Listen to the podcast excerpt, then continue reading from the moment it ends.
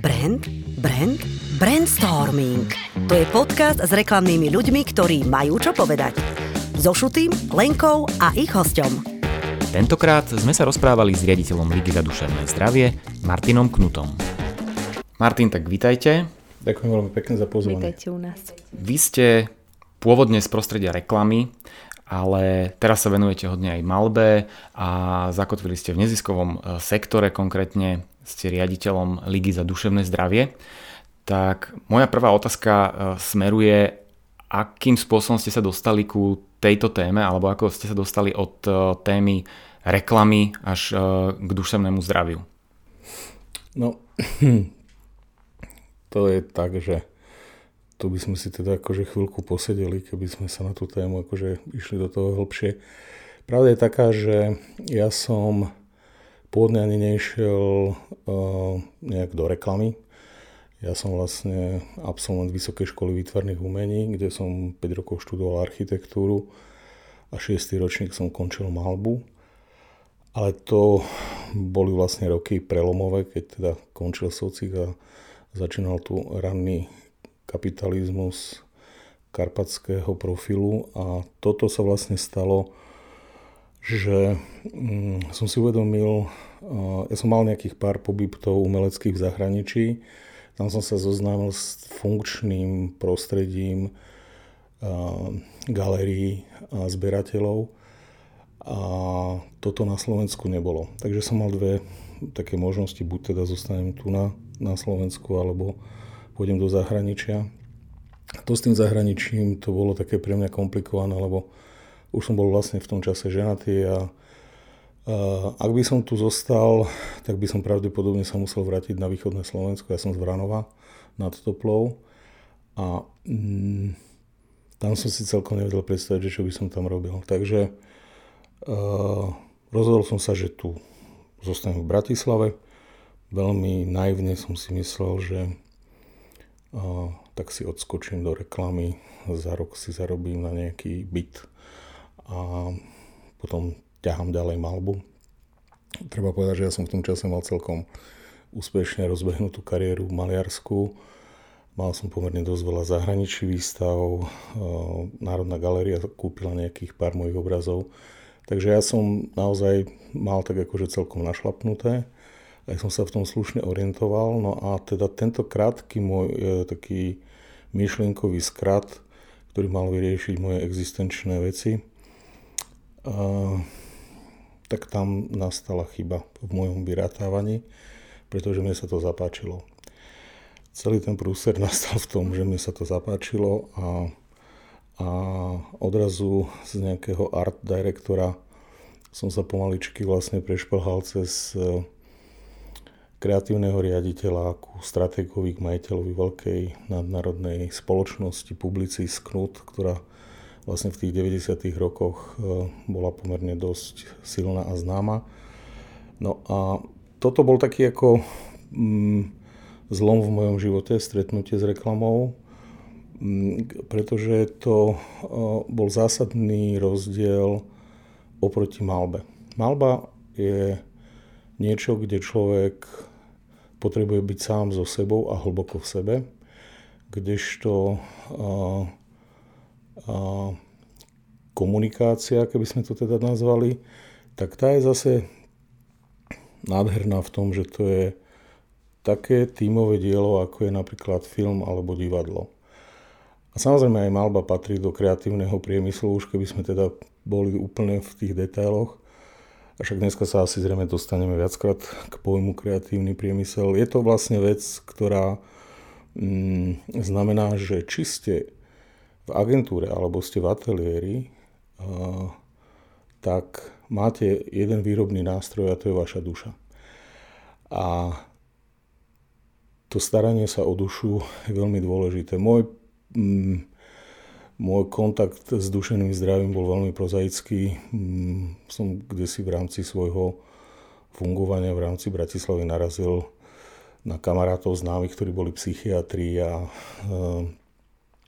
starší môj priateľ Peter Brajer, psychiatr, v tom čase primár v Rúžinove, tak ten bol zároveň za Slovensko takým komisárom vo výboroch Svetovej zdravotníckej organizácie, ktorá vlastne robila testovania účinnosti a reforiem duševného zdravia a psychiatrie v krajinách Európy. Bol toho súčasťou. Dosť veľa sme o tom rozprávali, na to zaujímalo, úprimne povedané. V roku 1999 VHO prišlo s takou myšlienkou, a, že keď sa vlastne pozerá na civilizačné choroby, ktoré vlastne sú, boli v tom čase prítomné, tak a, boli to také akože tri tabulky. Prvá tabulka ukazovala počet, a, počet chorí a aj mortalitu v oblasti srdcovo-cievných, potom bola druhá tabulka ohľadom rakoviny a tretia bola duševné zdravie. A tie prvé dve boli samozrejme pomerne dosť vysoko, ale už boli ako keby tie krivky také upokojené, už tak neskákali ani nestúpali, nemali žiadnu veľkú dynamiku. No a potom tam bola tá tabulka duševného zdravia a tá tak tížko nenápadne rástla, ale pomerne dosť rýchlo a dynamicky. Samozrejme, bavíme sa o pozorovaní v desiatkách rokov. A tak vlastne tí experti hovoria, že ak sa teda má ísť do nového milénia s nejakou témou, tak e, tá výzva je pravdepodobne smerom k duševnému zdraviu. Tam sa vlastne prvýkrát začalo uvažovať o tom, o tom, že či tá dynamika sveta a ten diktát pragmatizmu, ktorý tu vlastne je nastolený, mm, a taký ten šialený beh za efektivitou, že či je to to, na čo sú naše DNA nastavené, či to dokážeme vlastne tak akože zabsorbovávať. A, a preto vlastne prišli s myšlienkou, že do nového milénia by sme mali ísť e, s myšlienkou pozerať sa viacej na duševné zdravie. Ono sa to ukázalo ako veľmi dobré rozhodnutie, napriek tomu, že máme teda 20 rokov po po mm, tomto prelome nejakom miléniovskom, ale je pravda, že to duševné zdravie stále šlape svoju kariéru, stále ide hore a stúpa. Minulý rok len tú pandorínnu skrinku ešte viacej otvoril. No a um, ukazuje sa, že uh, okrem zmeny klímy uh, je tu proste druhý veľký akože taký buzzword a to je proste to duševné zdravie. Takže ja som sa dostal k tomu tak, že môj priateľ Peter Brajer ma poprosil, či by sme na Slovensku neurobili k tomu takú nejakú kampaň.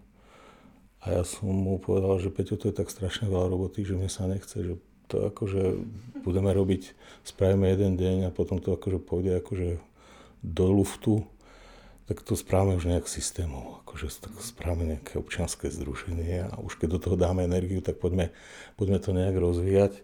A tak vlastne vznikla idea Ligy za duševné zdravie ako priestoru, ktorý v tom čase chcel, a dodnes to vlastne robí, spája rôzne členské organizácie, čiže je to celonárodná organizácia, v ktorej je veľa rôznych, či už profesionálnych, alebo alebo takých tých e, pacientských organizácií, ktoré či už robia služby alebo, alebo robia edukáciu, tak e, Liga za duševné zdravie je tu 20 rokov a, a ja teda spolu s ňou.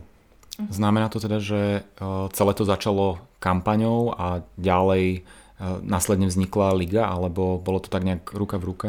Ono to bolo skoro až ruka v rukáve, lebo to bolo tak, že Samozrejme, najprv sme chystali, chystali sme vlastne ako keby inštitucionálne, len to bolo troška dlhšie to trvalo, lebo sa, sa stretli, že výtvarník a psychiatr, no tak akože mimoriadne praktické postavy, hej, takže, takže kým sme mi prišli na to, že ako to celé zaregistrovať, ako to celé urobiť, ako to vlastne dať dohromady, tak troška dlhšie trvalo, kým e, vznikol ten inštitút zvaný Liga, ale mentálne to bolo vlastne mm, ten, taký by som povedal, ten embryonálny stav bol vlastne taký, že ruka v ruke, že to proste vzniklo naraz. Tie technikálie boli také, že uh, preto vlastne hovoríme až, že v roku 2001 vznikla liga, ale ona mentálne už bola v roku 2000. Hej. Čiže, čiže áno, už sme tu vlastne 20 rokov. To už je plus minus jedno technické, že kedy, nás, kedy sme dostali rodný list, ale tá idea bola rok 1999 a potom celá tá príprava k tomu. Mhm.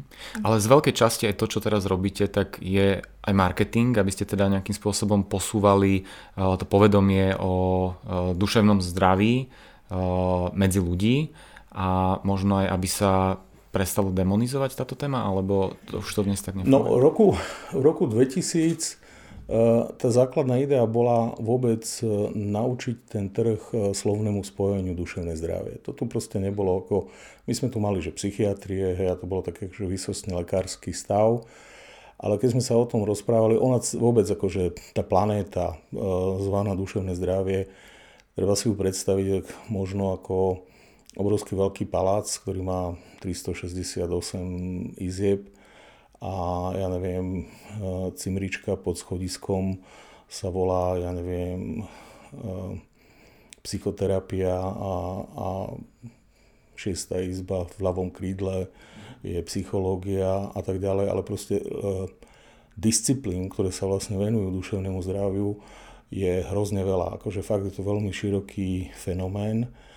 A ono je to vlastne tak, že ono keď si to akože celé domyslíte, tak tam je veľa takých akože aj mentálnych chyb v tom celom, lebo hm, není treba naprávať, není treba naprávať akože duševné zdravie, ale duševné nezdravie. Hej. Aj keď áno, jeden psychiatr švajčiarsky známy, ktorý teraz si nespomínam na jeho meno, tak ten proste hovoril, že neexistuje také duševné zdravie, ktoré by sa ešte nedalo vylepšiť. A mm, treba si to predstaviť tak, že existuje, existujú také tri fázy uh, toho, keď ste v nejakej duševnej nepohode. A, to duš, a tá duševná nepohoda vlastne uh, to je už niečo, čo tam treba vedieť tomu načúvať, že do akej miery to už je vážne, alebo je to proste len epizóda ale na to duševné zdravie sa treba pozerať tak, že v prvej fáze by bolo dôležité a veľmi dôležité e, robiť prevenciu a, a tým pádom vlastne zachytiť čo najviac z toho, aby ste nepadli do, do útrop liečenia. A potom, keď už teda prejdete cez to liečenie, tak potom je tá tretia fáza a to je také akože návrat späť do normálu a to sú také akože sociálne, sociálna starostlivosť a tak. Takže sú to také tri fázy, ktoré treba ako keby skúmať a na nich sa pozerať celkovo ako na niečo, čo je starostlivosť o duševné zdravie. Čiže okrem iného, samozrejme to s tým, či to má byť duševné zdravie, alebo má to byť mentálne zdravie, alebo má to byť psychické zdravie, tých pohľadov je na to veľa. Psychiatri to radí počujú, keď sa to volá psychiatrické alebo teda psychické zdravie, lebo je to tak akože technicky presnejšie popísané ten stav nejakej nepohody v rámci psychiky. Mm, duševné zdravie je predsa len trošička a aj pre nás, teda pre reklamátorov, je to také, mm, že je tam v tom veľa takých metafor, hej, to znamená duša moja, bojujeme o dušu, akože tam je to také veľmi literárne niekedy to tým pádom môže sklzať do takých ezoterickejších alebo náboženskejších akože úrovní.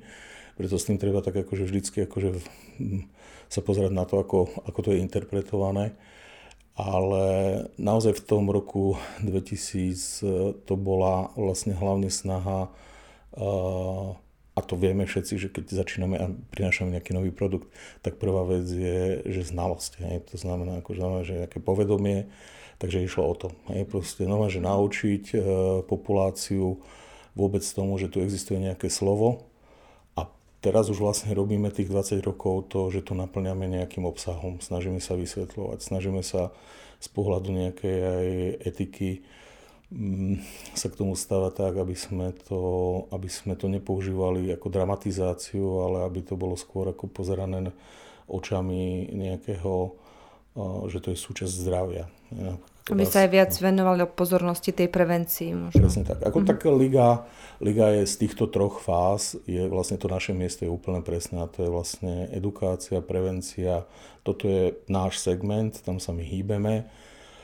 a tam si myslím, že je aj náš, e, tam je aj ten náš úspech v tom, že vlastne rozumieme komunikačným nástrojom, vieme ako s tým narábať a krok za krokom, však ono je to občianske združenie, to znamená, že my nemáme nie sme invest, investične niekým, hej, čiže my normálne klasicky píšeme projekty, chodíme k žobravým mnísi, plačeme, vyplakávame, získavame peniaze a tak. No. Keď ste spomínal, že Liga vznikla v roku 2000, áno, riešili ste vtedy iné veci, alebo ľudia riešili vo svojich hlavách iné veci, ako riešia teraz, po 21 rokoch? Ako, náražam teraz možno na vyhorenie, ktoré sa predtým až tak neriešilo, alebo sú tam ešte takéto nejaké že iné témy, ktoré, boli, ktoré neboli pred tými 20 rokmi?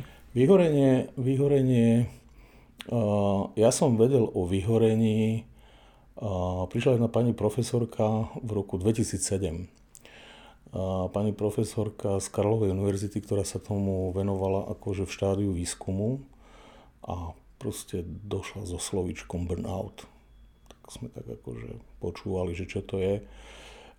Čiže to znamená, že tá odborná, odborná verejnosť, e, bol som na jednodňovom nejakom školení, kde boli sami psychológovia a psychiatri a ona im tam vlastne vysvetľovala tie princípy a sedem štádí toho, to, kde sa nachádza a tak. Takže mm, my sme o tom vedeli, ale nebol to ešte vtedy ako keby nejaký rozšírený fakt. Ale ono postupne čím ďalej viacej ten tlak spoločnosti na tú efektivitu narastá, čím ďalej viac je tu uh, nejaký taký ten tlak na výkon a, a, a v ďalšom rozmere aj na to, že nielen, že máte to dobre vykonávať, a ešte pri tom celom sa musíte pekne usmievať a musíte byť celý pekný. A je to také akože nenormálne, zvláštne pravidla, ktoré ako chvala Pánu Bohu, že nie všetci na to naleteli, ale bohužiaľ sú tu skupinky a bubliny, ktoré tomu strašne uverili a zbavili sa také svojej vlastnej človečiny a nechali zo seba urobiť stroje. A, a, no a tak samozrejme, objavilo sa slovičko, objavilo sa slovičko vyhorenie, a objavili sa slovička ako, a, že idem, teda musím ísť na pol roka na nejaký sabatikál. A, ono nám to duševné zdravie vlastne prinieslo akože nové slovné spojenia, nové slova, s novými obsahmi a ako takými akože obrannými mechanizmami. A myslím si, že teraz e, aj v rámci tejto branže už troška sa viacej ctí zo strany klientov, lebo my sme boli naozaj na začiatku tých 90 rokov ako také handry, hej, akože proste soboty, nedele, deň, noc v kuse a, a nejaká šialená súťaž. A potom tak človek spätne rozmýšľal, že kvôli čomu a prečo a na čo a tak, ale ale bolo to tak, bolo v tom aj nadšenie a očarenie toho, toho takého zrodenia nejakého priemyslu a takého fascinujúceho stavu byť pritom. Ale to sa tak po desiatich rokoch e, stalo, že potom veľa kolegov e, nevedelo, že sú vyhorení, boli unavení. Veľmi unavení. Ich ženy boli nasraté, začali sa rozvádzať. A ja ako majiteľ agentúry som toto proste riešil, túto ako žiadna agentúra nemala toľko ľudí, aby si mohla dovoliť personalistu, takže sme tak akože inzitne robili personalistov a počúvali sme tie frustrované manželky, ktoré proste nerozumeli tomu, prečo ten manžel tam sedí v kuse, hej a tak. Takže my sme sa začali dotýkať to, na čo sme neboli prichystaní, tej druhej strany, toho negatívneho. A začal som si aj uvedomovať tým, že som už vlastne sa tak hýbal v blízko tých psychiatrov a psychológov, tak som sa ich pýtal na to, čo sa deje. No a keďže oni vlastne samozrejme majú, keď si to tak zoberieme z toho freudovského hľadiska, a že im tam tí ľudia ležia na tej pohovke a im hovoria tie svoje príbehy, tak mm, videl som, že je tam nárast. Je tam nárast e, toho... Samozrejme, my sme si to vysvetľovali aj tak, že je tu nejaká miera popularizácie, takže to tak akože ruka v ruke ide ale mm, stalo sa, že museli sme začať nastavovať pravidlá. To znamená, akože museli sme vymedzovať voči klientom a povedať, že hop, pa, pardon, ale akože sobota, nedela nie, hop, pardon, po 6.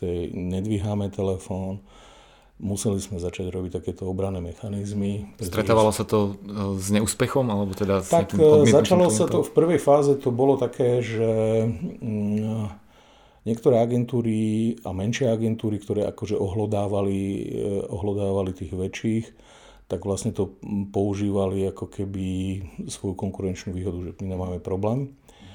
Ale však to bola len otázka času, že sa to proste rozleje na celý trh a že to, toto není normálny stav. No.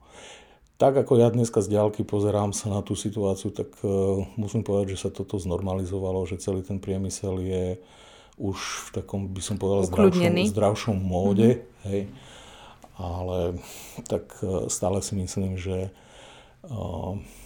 sme teda kategória, ktorá má jednu z najväčších predispozícií na, na vyhorenie, pretože my sme vlastne tí, ktorí dávame. A ono vlastne pri tom vyhorení platí otázka, že ak dávaš, tak kde berieš. Uh-huh. Myslíte si, že ten reklamný priemysel o, je špecifický v nárokoch na to duševné zdravie? Je akože 100%, pretože na, my všetci v tejto branži sme vlastne nájomní vrahovia. Hej? To je ako, že my, my to ako je e, ťažko sa vteliť e, do duše majiteľa nejakej značky. My sme jeho sluhovia. To znamená, že my máme radosť z procesu tvorby, ale nemáme tie benefity, ktoré z toho vlastne akože robíme. To znamená, z dlhodobého hľadiska je to veľmi frustrujúce. A to znamená, že vyžaduje to veľa, veľa hodín to je akože jedna rovina. Druhá rovina je tá, že v tej prvej fáze vývoja m, branže m, my sme napríklad nevedeli e, dostať do budžetov, sme nevedeli dostať do budžetov napríklad stratégov, a, lebo vtedy stratégovia nemali cenu. Akože čo vy robíte, čo to je stratégia? Mm-hmm. Takže úplne, že pakovina. Mm-hmm. Tak, e, a pritom my sme mali know-how z tých zahraničných sietí, vedeli sme, obhajovať, ale samozrejme pomaličky sme museli ten trh trénovať na to, že existujú nejaké analýzy dáta, že existujú výskumy, prieskumy mm, že tam v tom treba vedieť čítať, treba to vedieť zadať kreatívcom a tak ďalej, ale to nebola hodnota, ktorú chcel klient zaplatiť. To znamená, že my sme to tak šeliak, akože to mudrovanie dávali pod kreativitu, ktorá bola taká akože zahalená rúškom čarovnej mágie, tak mhm. tam bolo vlastne akože jadro. Ale ja tým, že som bol vlastne súčasťou veľkej siete, tak tí, moji, tí moji bosovia mi hovorili, vieš Martin, to je tak, že to je len dobový folklór, to je v poriadku, že to je vec, keď sa tak akože ten trh nastavuje. Ale v zásade kreativita je komodita. Tu vieš nakúpiť ale to, za čo sa vlastne dneska v zahraničí platí a to, čo kam vy budete smerovať, je proste znalosť strategií. To znamená, že to je to najvzácnejšie, tam je najväčšia prídaná hodnota. Nikto neznižuje úroveň kreatívcov, sú kreatívci, ktorí eh, majú dar, že sú ľahúčko krížení aj so stratégiou, to je obrovská ich pridaná hodnota. Ale to je presne tak, že to sú také multifunkčné alebo multifaktoriálne nejaké postavy renesančného charakteru, ktoré dokážu v sebe sklbiť veci, ale tam je najdôležitejšia záležitosť, ktorú ja vnímam, je, že Slovensko je ako trh hrozne poddimenzované. To znamená, to je príliš veľa kvalitných ľudí na málo peňazí. Hej? A z toho hľadiska a samozrejme to je ku prospechu klientov, pretože ty si môžeš vyberať akože z kvalitných ľudí. Dobre, ja by som sa ešte v rámci tých uh, stra- uh, strategických uh, komunikačných nástrojov možno opýtala, bolo náročné dostať tému duševného zdravia do mainstreamu? na sociálne uh, siete a medzi... Takto my keď sme začínali, tak samozrejme o sociálnych sieťach nikto netušil. Čiže vlastne v tom čase sme používali nástroje klasického offlineu. A je pravda, že v tom čase boli lacnejšie napríklad e, billboardy, oveľa viacej mm, boli náchylné tie organizácie, alebo teda majiteľia, ktorí vlastnili billboardy. Vtedy to ešte neboli tie veľké nad, nadnárodné alebo proste organizácie tu na lokálnych žralokov, ktorí sú takí vo vzťahu k peniazom troška radikálnejší, tak vtedy sa dalo dohadovať nejaké zlávy a, a ešte tam bol taký nejaký rozmer spolupatričnosti a bol tam rozmer akejsi uh, aj ľudskosti. Potom sa to vlastne zmenilo uh, niekde na úrovni okolo, neviem, 2005-2007. Uh, odrazu všetky organizácie ale je to asi aj dané tým, že naozaj mm, narastlo strašne veľa neziskoviek a veľa aktivít a odrazu tie médiá museli sa tiež k tomu nejak postaviť a, a výsledok bol vlastne ten, že si povedali, že uh, nie, nebudeme tam dávať takéto obrovské zlavy a, a da, tako, taký nejaký sa Unzus našiel nejakých 25-30% nejakých ceníkových cien. A, no samozrejme potom to ešte bolo podľa toho, kto mal kde aké vzťahy, ale čiže boli časy, keď sa dalo viacej do tých médií vstupovať, potom boli časy, keď to už bolo menej, potom sme skúšali všelijaké tie googlovské záležitosti, ako je e, PPC a, a, a s týmito vecami sme sa snažili narábať. Ale treba povedať eh, inú vec, že všade, kde sme my prišli s témou duševného zdravia, tak všade na týchto miestach, eh, kde sme boli, tak eh, boli vždycky veľmi citliví a senzitívni ľudia, ktorí nám išli v ústrety. Niekto viacej, niekto menej, ale nenašli sme, akože nepamätám si fakt za 20 rokov, že by niekto povedal, že to tak nie je. Hej, akože samozrejme ja mám v batôžku veľa argumentov, prečo je to dôležité, a, ale e, to tu teraz nebudem toto plénum týmto zaťažovať, e, není dôležité. Ale, ale je pravda, že všade boli voči nám ústretoví. Ten problém je ale iný.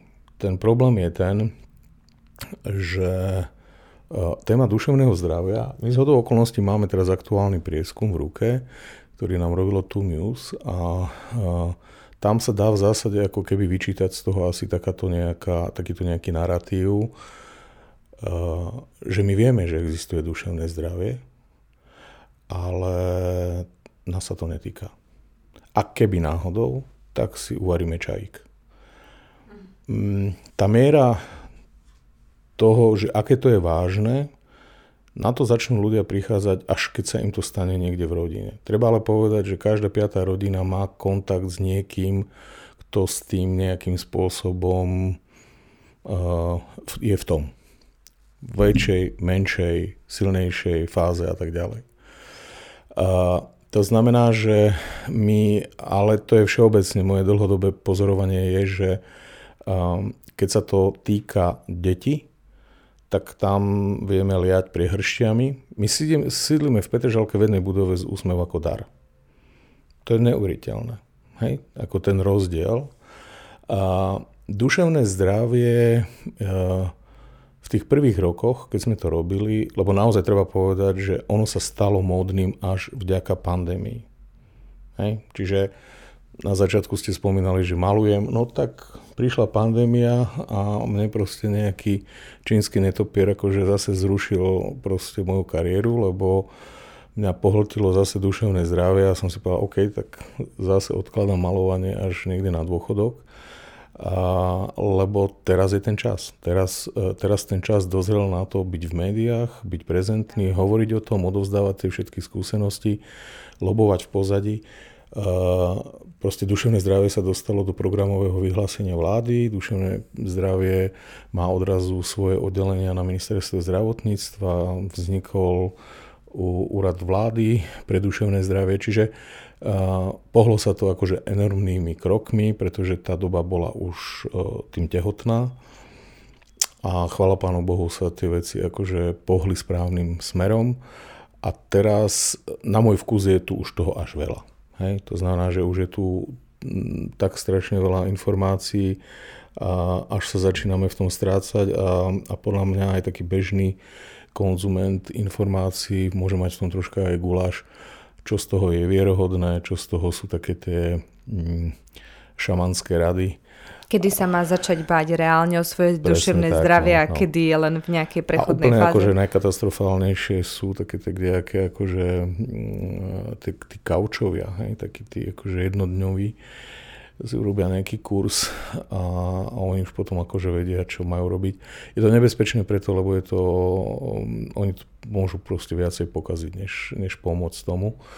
A to rozlišovanie kvality, čo je dobré a čo nie je dobré, tak to je teda akože veľká výzva pre túto spoločnosť, aby sme si uh, to vedeli ustrážiť. Hej, že proste naozaj duševné zdravie sa nedá liečiť uh, čajíkom, a ani jednou hodinou e, pohovoru za 50 eur. Hej, že to je proste, všetky tieto trápenia sú troška zložitejšie, dlhodobejšie a nemajú jednoduché riešenie.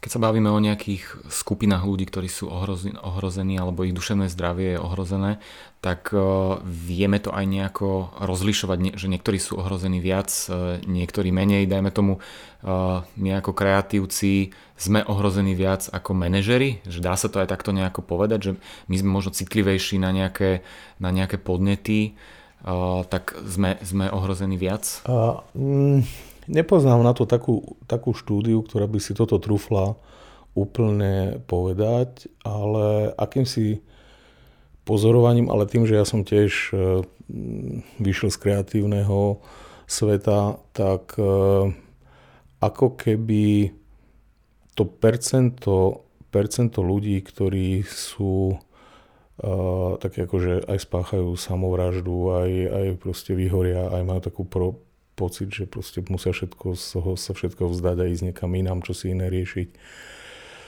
Uh, ja mám pocit, že kreatívni ľudia, mm, niekto povie, že dostanú talent ako dar od Boha. Ako ja, ja si myslím, že talent je, je štrapácia, že to je proste hrozné, akože to je ťažké, lebo, lebo jednak sa o neho starať, jednak ho rozvíjať, jednak mať ten pocit, že niečo máte, čo proste máte dať ďalším a tak ďalej, je, akože to je ako hrozne a v nejakom bode vám to dojde, že, že to je vlastne kláda, ktorá zaťažuje. Ale mm, asi sme obdarení vyššou mierou senzitivity, väčším darom nejakého dekodovania takých tých malých signálov sveta, a pri dobrom abstraktnom myslení aj e, akousi obrovskou veľkou fantáziou to spájať e, a, a vyrábať z toho nové svety. To nás vlastne živí. A e, keď e, si zoberiete, že tá vaša mysel je vašim výrobným nástrojom a používate to často a neviete tú mysel zagarážovať, odstaviť a nechať ten motor vychladnúť, lebo toto sa ako dosť ťažko deje, tak potom sme si vymysleli také tie, také tie garažovacie veci, ako je alkohol a, a drogy. A tam si myslím, že tam je vysoké percento toho, čo sa vlastne akože môže v kreatívnom priemysle diať. Nehovorím, že toho je veľa, nehovorím toho, že je to... Ale predpokladám, a toto naozaj berme len akože nejaký môj pozorovací odhad je, že či už sú to hudobníci, divadelníci alebo proste kreatívci v agentúrach, že je tam vyššia miera nachylnosti a, hm, si takto nejak pomáhať, a, utlmovať rozbehnuté mozgy.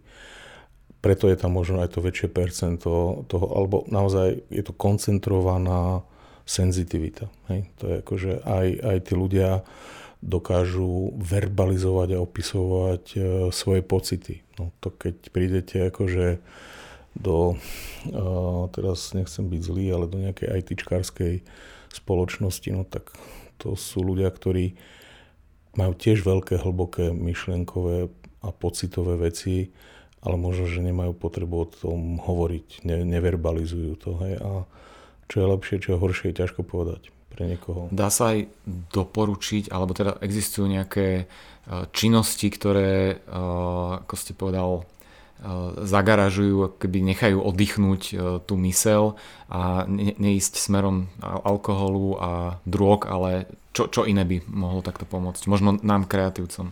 V zásade, v zásade je to tak, že my sme napríklad s Petrom Brajerom jedného dňa zistili, že, že obidvaja milujeme mm, akčné filmy.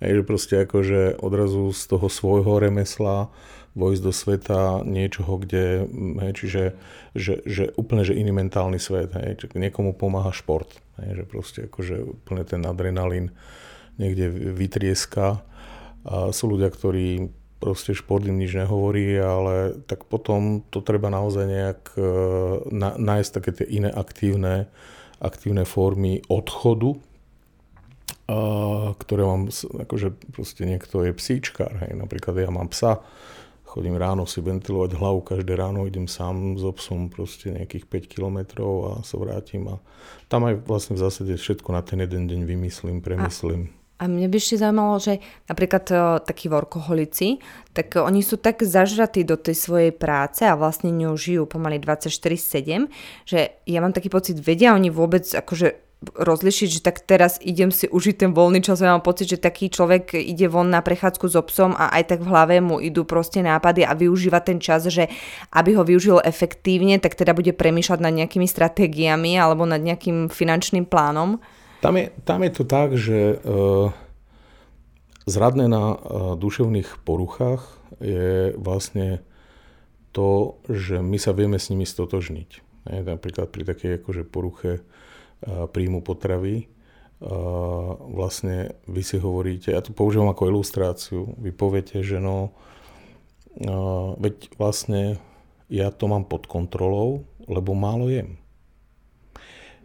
To je to zradné, hej? čiže e, e, to psychické ochorenie má jednu takú vlastnosť, že vy si to zracionalizujete. Vy si poviete, že však ja preto tak veľa robím, lebo predsa zarábam na dovolenku, pretože zarábam na hypotéku, pretože a vy si to tak akože e, zracionalizujete a uveríte tomu, že činíte dobro. Hej, tak akože normálne, keď vás boli také koleno, no tak to neušidíte. To proste nemôžete racionalizovať, že, že to, to je normálne, tak to akože ma to boli. Ne, hneď idete k doktorovi. Áno. Ale s tými duševnými vecami toto je veľká zapeklitá vec. Uh, taký ten svoj vlastný vnútorný dialog a on je to tak, že uh, my až teraz máme šancu začať učiť malé deti, že zdravie je len jedno a že fyzické a duševné je len jedno. Je to magickým spôsobom prepojené, je okolo toho veľa vedeckých štúdí, ale keď máte ráno ísť na prezentáciu, tak už večer vás boli žalúdok. Ako je to prepojené? Prečo je to tak? Ako uh, nikto netuší. Ale vás prestane boleť ten žalúdok, až keď skončí prezentácia. A, uh, čiže je jedno uh, telo a, a jeden nejaký systém, ktorý proste sme prepojení. V Austrálii už pred 30 rokmi sme mali informácie, že majú na základných školách knihy, v ktorých učia, ak ťa boli hrdlo, choď ku doktorovi, dá ti tabletku a ak ťa boli duša, choď k doktorovi, dá ti tabletku. Alebo teda už dnes samozrejme tých teórií ohľadom toho, ako liečiť, uh, je veľa, čo je snaha čo najviac uh, to dostať mimo liekov, ale treba povedať, že sú stavy, ktoré sa nedajú vyliečiť len terapeu, terapeuticky nejakým rozhovorom, že to musí byť aj pod, pod liekami, lebo sú to rôzne vážne veci. Čiže na vašu otázku, len keď sa teda vrátim k tomu, je to také, že mm, my musíme viacej ako keby vedieť sami sebe načúvať. Akože sami seba počúvať a vedieť uh, si uh, priznať toľko veľa pravdy, ktorej sme ochotní zniesť. Uh-huh. Ve- väčšinou sa to tak ako, aspoň ja to tak pozorujem vo svojom okolí, uh, keď prídu nejaké fyzické symptómy, kedy prídu akože nejaké také ťažké zápaly alebo akékoľvek iné choroby, tak vtedy tak ľudia začnú rozmýšľať, že buď sa im to opakuje často, alebo to už majú chronické, že to býva najčastejšie pri tých, ktorí sa nevedia tak napojiť na seba, takým tým signálom, že niečo sa asi deje a treba hľadať aj inde, už aj v tomto je taká väčšia osveta, že cez tie psychosomatické prejavy sa pozrieť aj na to vnútro. Myslíte, že... Mm, kedy je to už ako keby vážne? Kedy majú tí ľudia spozorniť bez toho, aby napríklad mali nejaký fyzický prejav? Dá sa to nejak odlíšiť, že kedy je to už vážne a kedy je to len v štádiu, že držať sa nejakej prevencie alebo spozornieť? Takto, že my mm, aj málo robíme na takto, že keď e, chceme mať pekné svaly, tak chodíme do fitness, ale keď chceme mať akože dušu v kondícii, tak často si kladieme, že vlastne ono, to je tiež, že v malých dávkach uh, a aké, akéže pravidelné, akože predsa len akože byť zaťažovaný, akože ono je dobré mať, uh, že ne, akože, ak by ste boli že úplne že v stave duševnej pohody, tak tiež niečo není v pohode. Hej? Není to v poriadku. A akože vy sa máte vedieť naštvať. Hej? Proste akože zdravé naštvate, to niekto zle zaparkoval a niekto zle neviem čo. Hej? Proste odrazu uh, my sme sociálne zvieratá, my vlastne máme dávať akože na voľnok e, emócie a aj naše deti majú čítať, že nie sme len slniečka, ale že proste svet je zložitejší. A, takže keď sme v nepohode, tak uh, to je v poriadku. Ale to, čo sa vlastne ako keby najviac používa, čo hovoria odborníci, je, že uh, treba sa začať nad tým zamýšľať, keď je to dlhší čas. To znamená, že to nie sú kratšie epizódy. Ale keď už je také, že mm, nechce sa mi ráno vstávať, ale nie je, že dnes a zajtra, ale že dva týždne, tri týždne, tak ejha, tak to už by som si mal tak akože začať akože hovoriť, že, že mm, hej, a, a teda prídem do práce a nechcem s tými ľuďmi rozprávať, nech nám na nevyprávajú.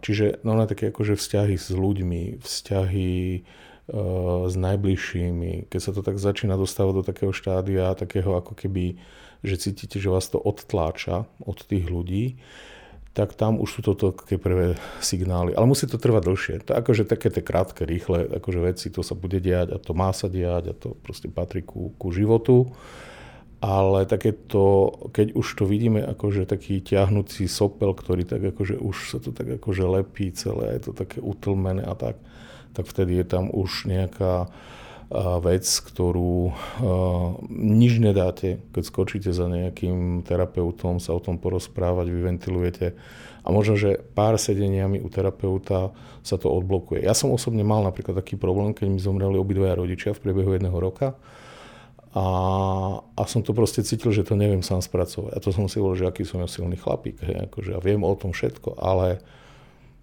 my, ako hovorí Ujo Freud, okrem toho, že máme akože racionálne procesy, tak máme aj iracionálne, proste, kde si v podvedomí si to beží svoje. A toto je vlastne u týchto kreatívcov veľmi dôležité, že oni by vlastne mali vedieť počúvať tú svoju dušu, a to bude vždycky taký ten dvojtakt eh, medzi, medzi formou a medzi obsahom, hej, medzi tým, že ako to vyzerá a ako sa to vo vnútri deje, hej, že proste ľudia dokážu, sú herci, zahrajú, že sú v pohode, ale uh, práve preto uh, sa hovorí, že je dobré uh, byť taký, že zúčastnený, hej, zúčastnený, taký, že vnímavý aj k svojim kolegom. A proste nebáť sa spýtať, eh, že Jozef, akože niečo sa deje, akože nejaký je problém. Ale nie je nič, nič. Dobre, tak to je jeden deň, druhý deň. Ale tento zainteresovanie, hej, že proste uh, troška takú tú westernizáciu, ktorá tu vlastne akože prišla k nám um, a taká tá orientácia na to individuálne uh, je vlastne akože rizikový faktor, a, a keď sme sa vlastne bavili na začiatku, keď ste ma pozývali, tak ste hovorili, a to sa mi hrozne páči, že máte potrebu aj po tej vlne takého zavretia a dať ľuďom takéto, akože poďme sa stretávať, poďme spolu rozprávať. Toto je hrozne sympatická vec a každého, kto takto činí, ja len chválim, pretože vlastne dávať impulzy k smerom k tomu, že poďme si hovoriť, poďme Otvoriť si, sa poďme sa druhému. otvárať, nehambíme sa a, a, a ukázať aj svoje slabšie veci, akože neskrývať uh, a netváriť sa len, že sme strašní uh, lúmení, ktorí všade boli a všade, to je taká postavička, truhlík sa to myslím volá. Čiže uh, skúsiť byť uh, aj čestný, aj férový, aj otvorený k sebe, aj k svojmu najbližšiemu spádovému nejakému uh, územiu, v rodine, ku kamarátom, ku známym. A naozaj to rozprávanie, tie slova, napríklad taká jedna britská kampaň, ktorá bola, že len 5 minút stačí. 5 minút rozhovoru denne. Hej? Proste normálne, že chodte za mamou, chodte za manželkou a, a porozprávajte sa. Ale o takých tých normálne, že bežných veciach, nie to, že či bol si na nákup, odnesol si dieťa. A, Mimo a, a také, také, také, hej, ale také, akože, také troška iné, ako ja viem, že moja manželka rada pestuje kvety, tak proste sa je spýtať, tak čo už ti rozkvetla tá rúža? Prejaviť záujem. Ten interes o tú druhú bytosť. To, to je podstata toho, tej, tej ľudskej spolupatričnosti. Hej? A, a to, toto si myslím, že treba tých ľudí učiť. To je tá prevencia, toto treba vlastne ako keby rozvíjať v tých svojich maličkých e, územiach a myslím si, že sú šťastnejšie komunity, ktoré spolu hovoria, dokonca aj tie, ktoré sa hádajú konštruktívne, a, lebo a to sa vlastne akože v takej tej evolučnej antropológii vlastne hovorí, že ja aspoň viem čítať, akú máš ty stratégiu a viem, čo mám riešiť. Ale keď sú ľudia ticho, tak nevedia o sebe nič. To sa proste rozpadu, rozpadá a takéto. No. Takže rozprávať, rozprávať je mm, také moje odporúčanie. Aj vo vnútri v agentúrach marketieri e, nech neskrývajú to, že teraz rozmýšľajú o nejakom veľkom nápade a nemajú čas vyprávať. Ako OK, tak to odlož niekde na bok, ale poď s nami na pivo a tak.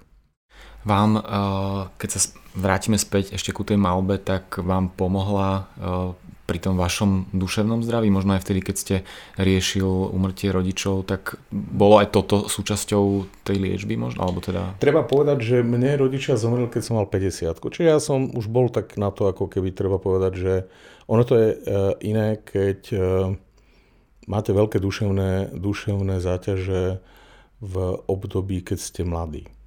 A to sa vlastne ukázalo aj teraz, že vlastne tí ľudia ešte nemajú modelové situácie, ktoré by dokázali vlastne ako keby spracovať a vedieť ich vyhodnocovať a vedieť sa v nich nájsť. Ešte majú málo napočúvaných príbehov. Hej? A, lebo minule som počúval taký pekný podcast s jedným psychiatrom a keď sa ho pýtal ten moderátor, že a, že čo je podľa vás duša, on povedal veľmi pekne, hovorí, že podľa neho je duša príbeh. A vlastne keď sa na to pozrieme, tak vlastne ten človek od toho bodu, že sa narodí a do bodu, že zomrie, tak vlastne každý deň sa mu tak akože ten jeho stav posúva práve tým, čo všetko zažil. A to rozprávanie je dobre v tom, že počuje ďalších tisíc iných príbehov. Tým, že číta, vníma ďalších tisíc príbehov. A poznanie iných príbehov nám robí vlastne akúsi ochranu zónu. Hej, to znamená takéto, že keď človek má pocit, že si vystačí sám so sebou, tak áno, do istej miery, ale to, že pozná tisíc iných príbehov, je to také, že nájde v tom istú podobnosť a má šancu sa zariadiť. No lenže keď ste mladúčky, hej, tak ešte nemáte v sebe tých tisíc príbehov, ešte nemáte ten ochranný balík tých slov, tých uh, skúseností, tých reakcií, svoj zložitejší, svoj rýchlejší. A tí ľudia nevedia. Hej? Čiže mňa, mňa, to našlo, mňa to našlo teda naozaj v 50 a to som teda akože už tiež teda pár, uh, pár uh, krajín sveta precestoval a pár ľudí, s ktorými som rozprával. Ale musím povedať, že to moje malovanie je pre mňa vždycky psychohygiena. Hej, to je takéto zastavenie sa, dostať sa do samého seba, riešiť úplne iný problém a, a, a, a no, takže je to, je to pre mňa také e, to vzácne, že na jednej strane v tom marketingu a v reklame a, alebo aj v riadení nejakej značky, lebo keď si povieme, že ja som riaditeľ Ligy za dušené zdravie, to takého honosne znie, ale v konečnom dôsledku ja len riadím nejaký brand, ktorý som si plus minus vymyslel a s ktorým vlastne akože narábam. A je to také nejaké moje bábo, lebo není to akože, uh, je to neziskovka, no tak ja, to, ja sa s tým hrám ako keby s tým imidžom a s pozicioningom a s mierou efektivity, ako vlastne tú ideu budovať a vlastne robiť z toho nejaký silný brand. A tak silný brand, aby uh, keď zaklopujem napríklad v parlamente na zdravotnícky výbor, tak mi povedia, áno, pán Knúd, nech sa páči, príďte, budeme s vami rozprávať. To znamená, že som relevantná sila toto je proste pre mňa že zmysluplné. Toto je náš akože dosť dôležitá vec, keď sme sa bavili na začiatku o tom, a, že môže byť frustrujúce, či to, čo robím, je zmysluplné. Toto je hrozne dôležitý moment, lebo vy síce, akože, som povedal, že ste nájomní uh, vrahovia, no tak ako áno, dostanete za to akože peniaze. A čo má teda zmysel, chodím do práce, lebo dostávam, ale to je len prvá rovina toho bytia, hej, toho zmyslu bytia. A ešte tam potom treba mať ten aj ušlachtilejší, vyšší princíp. To znamená, OK, všetci to potom hľadáme niekde, zakladáme tretie sektory, alebo chodíme do pionierských táborov učiť deti, alebo proste niečo robíme, aby sme mali pocit aj toho, toho vyššieho, vyššieho zmyslu. No a, ja, pre mňa je teda to malovanie skutočne takým akože svetom, kde uh, si tak ja uletím, a, a to také ako, ale musím povedať, že je to čím ďalej ťažšie. Hej, akože kým sa ja tam dostanem, tak teraz to už je aj 2-3 dní.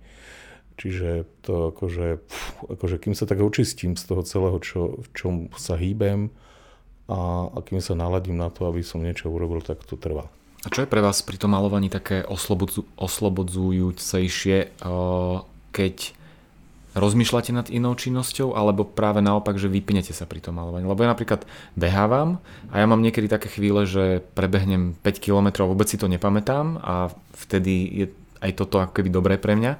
A niekedy naopak, práve sa mi tá mysel naštartuje a dokážem efektívnejšie premýšľať. E, čo, čo vy pociťujete pri tom e, malovaní? toho, čo ste sa dotkli, tak to je práve to podvedomie. Hej? To je také to, že čo my aj častokrát vieme, že sedíme v aute a odrazu sa ocitneme na tej adrese, kam sme išli, ale akože vôbec si nepamätáme. Ako sme sa tam ako dostali. sme sa tam dostali. Hej? Lebo sme boli nejakou hlavou, sme boli, čo si sme riešili, ale to neznamená, že ste nebezpečný šofér. Nie, to akože už to podvedomie dokáže ako keby všetko to má tak v sebe a je to, to, je, to, je, to by bolo na jednu inú veľkú tému, ale mm, to, čo sa vám stane pri behu, sa mi stane akože pri tom malovaní. Akože takéto akože mechanické, ako ja sa tak akože motám po ateliéri, teraz čo si miešam, teraz sa tak tvárim, že dám si kávu. To ešte furt není, to ešte furt tam nie som, hej. Ešte Potom, furt nemalujete. Akože, ešte furt nemalujem. To akože také tie rituáliky okolo toho, hej. Potom vlastne zoberiem škicár, kreslím a teraz kreslím a škrtám a potáčam strany a tak a nebaví ma to, tak si potom čítam. Potom akože čítanie ma tak akože dostane. Potom tak akože sa troška pohrajkam so psíkom, mám takého baseta, tak to je také akože môj, môj kadlo. Potom zase sa vrátim ku škicovaniu, potom zase čo si začnem, už tak akože začnem malovať, akože čo si robím. Ale už keď som v tom, tak už sa neviem zastaviť. Už som v tom akože hrozne a, a už idem a potom už e, mám ideu a už hrozne som z toho vzrušený, ako to celé dopadne. Lebo ja to, neviete, ako to dopadne. To je to vytváranie, lebo proste idete jak torpédo. He? Čiže áno, existujú rôzne typy umení, či už sú to konceptualisti, minimalisti, ktorí akože to zase iný typom prežívajú, ale ja som taký ten farbičkár so štečekom, taký ten konzervatívny z minulého storočia, čiže, ale mňa to naplňa, mne to dáva zmysel. A. no. Pardon, som vám do toho skočil. Nie, nie, nech sa páči. Ja som totiž to niekde v rozhovore s vami čítala, že máte také tri identity, že ste marketér, ste maliar a teda venujete sa duševnému zdraviu, teda lige. Ja som, veľmi som sa chcela spýtať, že ako medzi tým nachádzate rovnováhu, ale vy ste tým rozhovorom s nami mi úplne ako keby otvorili odpoveď k tej, tej otázke, pretože uh, tá liga uh, súvisí aj s tým marketérom a s tým stratégom vo vás, čiže presne pristupujete k tomu aj cez to duševné zdravie a poznanie od tých kolegov z odboru a zároveň ako stratég a vlastne tá malba je pre vás taký únik z takej tej reality komunikačných stratégií, duševného zdravia a vlastne tam si vy liečite takúto svoju dušu, tak mňa to len, mala musím, som potrebu to povedať. Musím povedať, že ďakujem pekne, toto je, akože, toto bola moja akože, e, veľká dilema, akože desiatky rokov, kde som vlastne ale pudovo som to nechal akože tak, že proste cítim, že mám byť aj tu, aj tu, aj tu a že tie svoje talenty zručnosti, skúseností mám dávať. Akože OK, není to u mňa tak, že 3 hodiny to, to, 3 hodiny to. U mňa je to tak, že je to v blokoch, v takých väčších. Niekde akože prevyšuje duševné zdravie, to som vám teraz hovoril. Niekde potom to odrazuje také, že chystám výstavu, tak akože ostatné, tak akože utlmím a malujem. A, a, a proste v takých väčších blokoch sa to deje. Ale ja som vďaka malovaniu Napríklad objavil krásu matematiky, histórie matematiky a teórie matematiky. A musím povedať, že postupne pomaličky, ak som sa tak prehryskával cez takú tú, ja neviem, teóriu čísla 0, to je proste fascinujúci príbeh, keď som sa tak prehryskával až ku fraktálom a ku teórii chaosu. A až e, pred pár rokmi som sa dostal k životopisu Mandelbrota, ktorý je vlastne teda fraktalista, to je ten človek, ktorý to celé vymyslel. A pri... Uh, jednak som čítal jeho vlastný životopis, ale čítal som, narazil som na jeho niektoré výroky aj zo strany rôznych uh, filozofov alebo analytikov, ktorí opisovali, že jeho nezaujímali vlastne ľudia z akademického prostredia, ale že jeho vlastne zaujímali ľudia, ktorí do obeda alebo celý deň boli v banke a potom si sadli a odišli kde si na okraj a piekli, piekli teda niekam, akože neviem, na kraje New Yorku a tam proste v nejakej pekárničke piekli koláčiky, ktoré potom sa rozvážali, ja neviem, do nejakých detských domov alebo... A on, a on to vlastne aj tým vlastne vysvetľoval, študoval vlastne tieto stratégie prekysličovania na na hraniciach žánrov. Že vlastne ako sa vlastne potrebujú, že dnes je ako keby úplne viditeľné, že ja som odrazu zistil, že vôbec nežijem nič výnimočné. Dnes takýchto ľudí, ktorí majú potrebu žiť v dvoch, troch žánroch, ktoré sa vzájomne prekysličujú, obohacujú, že to je proste uh, dobový folklór, len niekto o tom viacej hovorí a niekto nie niečo viacej vypukne a, a, a niečo e, je akože potlačené, ale robí to. Ten človek to vlastne reálne, že potrebuje. To znamená, že mm, to, že ja mám dobré malovanie a mám dobré, dobrú ligu a že aj teda naozaj v tom marketingu, že mám úspešné značky, ktoré spravujem, tak to je proste iný príbeh, ale je to nič výnimočné.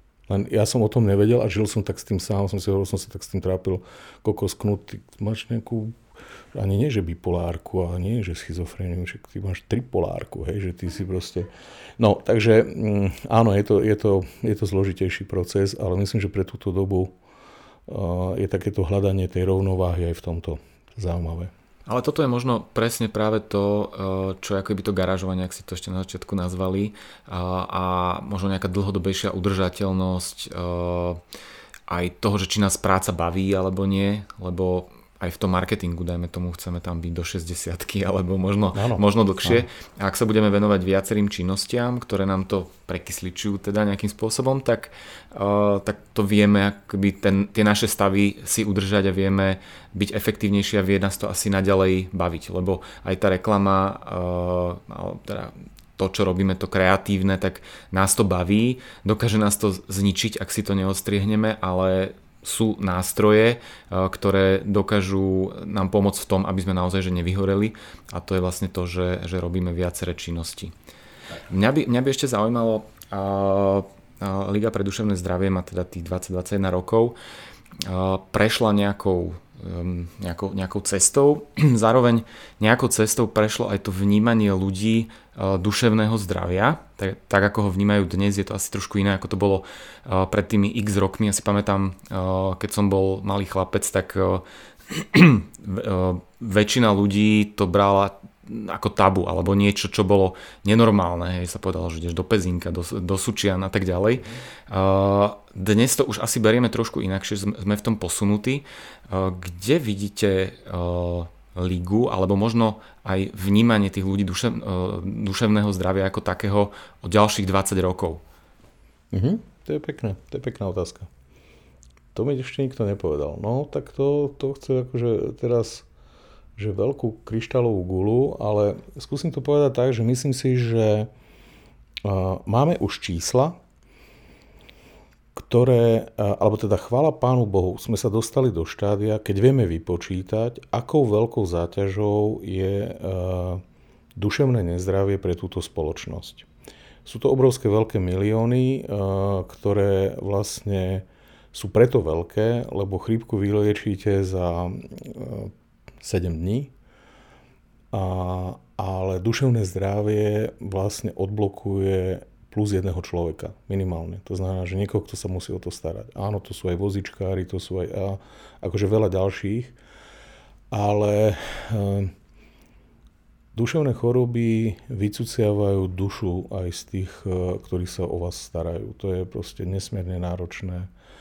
A, a viaže to na seba akože obrovský veľký kapitál. Preto si myslím, že štát pravdepodobne, lebo vidím to v rámci Európskej únie, vidím to v rámci Ameriky, oveľa viacej investuje do edukácie. Bude musieť e, teda toto riešiť určite aj Slovensko. Samozrejme Slovensko je v štádiu, že dnes potrebuje ešte peniaze na výmenu plastových okien eh, na psychiatriách, že proste tie, akože, aby to vôbec malo regulérne eh, tie formálne znaky eh, kvalitného, kvalitnej, mm, kvalitných priestorov, kde sa poskytuje táto služba, alebo teda tá liečba.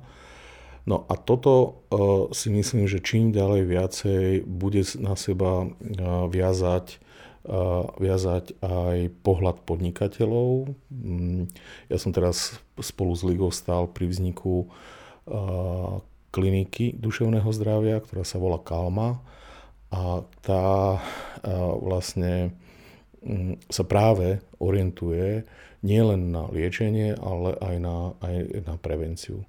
A je to, je to vlastne e, teda vidieť, že je tu dopyt po tomto type kvalitných služieb a štát tu bude určite chcieť podporovať, aby mu neodchádzalo veľa peňazí zase akože do tej starostlivosti a tak ďalej.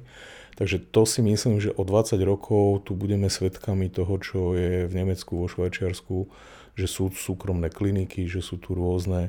My nemáme dobudovanú celú škálu takých tých stacionárov a štátom nejakých riadených takých akože služieb tohto typu, ako je poradenstvo. A toto už v tých nových plánoch, ktoré má ministerstvo zdravotníctva, sa objavuje. Takže ja sa tak nádejam, že o 20 rokov už budú potom naozaj po celom Slovensku, minimálne v okresných mestách, také ako keby, že tak ako sme kedysi poznali, ja neviem, poviem príklad, že nejaká mm, zubárska pohotovosť, sa tak proste vedelo, že tam, keď je problém, tak tam sa ide so zubami, tak si myslím, že budú takéto pohotovosti duševného zdravia, ktoré budú dobre kvalitne obsadené, že štát do toho dá peniaze, aby tí ľudia keď skončia školu, tak to mali kde poskytovať, lebo nie všetci chcú byť e, súkromní poskytovateľi a niektorí chcú byť naozaj že zamestnanci a im to vyhovuje. Takže Myslím si, že tam to bude, že bude rozvinutá škála rôznych služieb, či už preventívneho alebo sociálneho charakteru.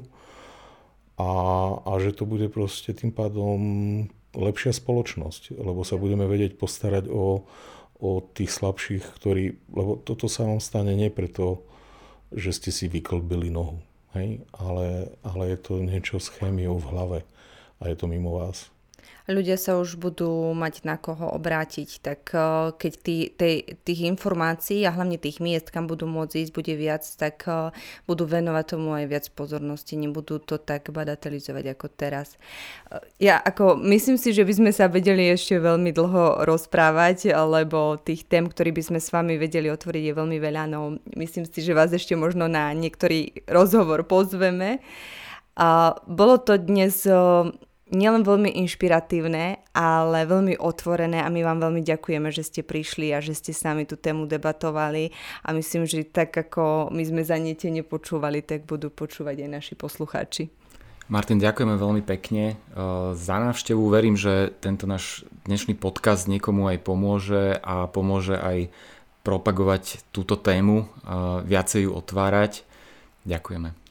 Eh, ja ďakujem za pozvanie a naozaj, ak niekto bude mať eh, problém a bude mať chuť eh, sa nejak v tom poradiť a bude chcieť ísť cez človeka, ktorý bol súčasťou toho veľkého priemyslu a zároveň aj trošička sa orientuje v tej oblasti duševného zdravia a bude mu vedieť pomôcť, tak samozrejme kľudne mu dajte na mňa kontakt. Oh, ďakujeme. Ďakujeme. Ďakujeme veľmi pekne. Dovidenia. Dovidenia. Brainstorming. Podcast s ľuďmi z reklamy, so Šutým, Lenkou a ich hosťom.